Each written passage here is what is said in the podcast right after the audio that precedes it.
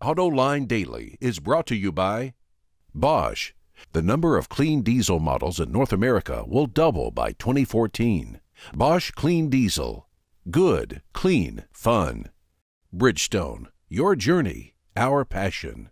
And by Dow Automotive Systems. Improving durability and increasing design flexibility with Betamate structural adhesives at Dow Betamate dot com.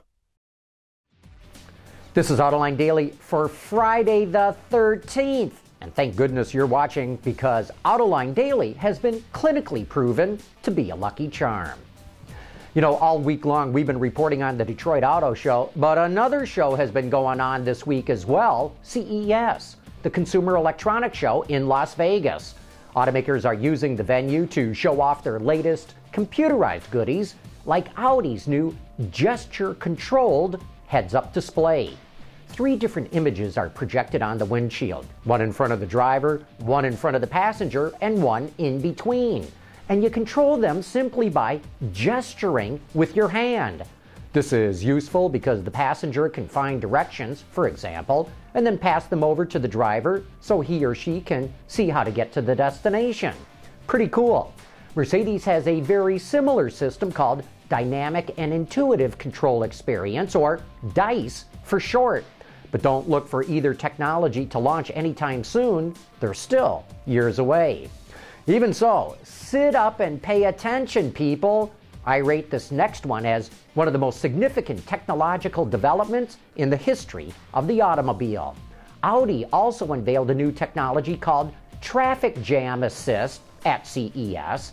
It autonomously drives a car at speeds up to sixty kilometers an hour, which is about thirty-seven miles an hour.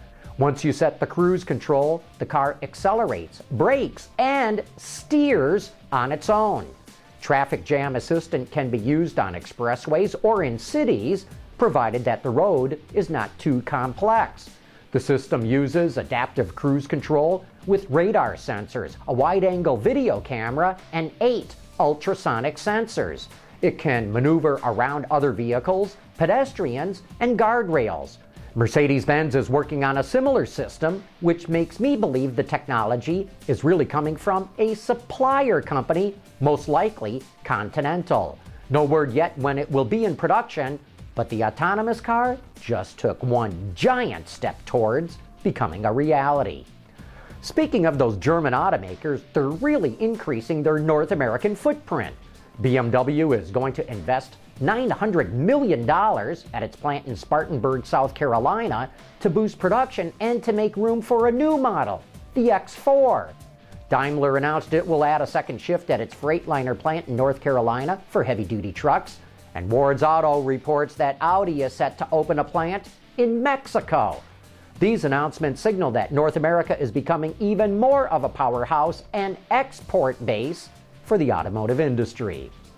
Even though governments around the world are trying to force the auto industry to sell more electric cars, consumers are not cooperating. In fact, electric cars and fuel cell vehicles are selling so poorly in China that the government is going to drop the sales tax on those cars in an effort to boost sales. And since the newfangled technology isn't selling, automakers are dredging up technology that worked in the past. The twenty thirteen Mercedes-Benz E-Class Hybrid comes with a feature that allows drivers to sail. No, it doesn't have a mast and acres of canvas. Instead, an electronically controlled clutch can disconnect the engine from the drive shaft, also known as freewheeling. On downhill grades or level ground, this allows the big Benz to cruise along on battery power alone. When the juice runs out, the engine kicks in again. The idea is similar to an overrunning clutch, a feature on the old Saab Sonett sports car, and even on Plymouths from way back in the nineteen thirties. Hey, coming up after the break, here's a fascinating story that's not well known about how African American men essentially saved Cadillac in the depths of the Great Depression. Clean diesel models in North America will double by twenty fourteen. Why? Higher take rates, lower cost of ownership, longer range and better fuel mileage, lower C O two emissions. Clean diesel, good, economical, functional. Bosch, invented for life. Up through the nineteen thirties, Cadillac refused to sell its cars to black men. It was kind of an unwritten rule during a time when blatant discrimination was the norm. But an executive at General Motors, Nicholas Dreystadt, changed all that. And that's the topic on AutoLine this week.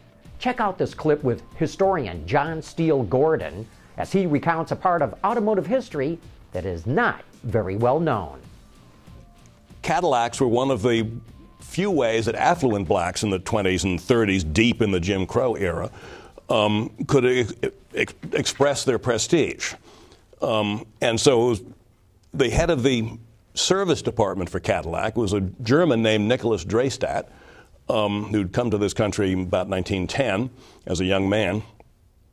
Um, he noticed that there were an awful lot of black um, Cadillac owners getting their cars serviced, even though they couldn't buy them in the front of the, of the dealership. And in nineteen thirty-two, when Cadillac sales had declined by about ninety percent, and General Motors was Um, basically deciding whether to kill the brand or suspend it until better times. And he, he was just, you know, the head of the service department for Cadillac. And he went, the board of directors was having a meeting. And he went and literally knocked on the door and said, I want to be heard for ten minutes. And, you know, this is like a Monsignor knocking on the door of the Sistine Chapel while the cardinals are electing a pope. Um, but anyway, you know, he was, he, he was very confident, I guess.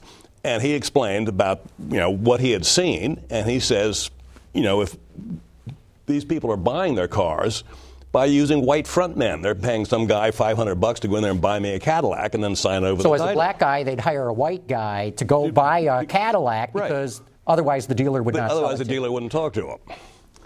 And so the the board of directors said, you know, okay, let's try that. And, and Dreystadt also said, why are we manufacturing Cadillacs like it was nineteen hundred, you know, assembling, you know, piece by piece? I mean, why don't we put them on an assembly line and see how, if we can produce the same quality car at a much lower cost? And so that's what happened, and Cadillac sales went up eighty percent in the first year, um, and costs came piling down. And so by nineteen thirty-seven, when they were still deep in the Depression, Cadillac was General Motors' most profitable line. And so, you know, because Nicholas Dreystadt had noticed that a lot of black people were driving Cadillacs, he said, we go after that market, we can save the brand, which he did. Also joining me on that show are Bill Gaskins, a photographic artist who's working on a book called The Cadillac Chronicles, a collection of photographs of African-American men with their Cadillacs, and Johnny Bassett, a Detroit area musician who's written a song called Cadillac Blues, and who has exclusively owned Cadillacs for sixty years. It is an amazing part of history. And that wraps up the end of a big week, but the AutoLine Network still has one good webcast left in it. Craig Cole is over at Roab H Q. On this week's edition of Roundabout, we'll be discussing more than twenty-five new vehicle premieres from the Detroit Auto Show. On hand to give us his insight is analyst Dave Sullivan from Auto Pacific. And you know where to find all this and a whole lot more, autoline dot T V. And that'll wrap up AutoLine Daily for this week. As always, thank you so much for watching. We'll see you back here again on Monday.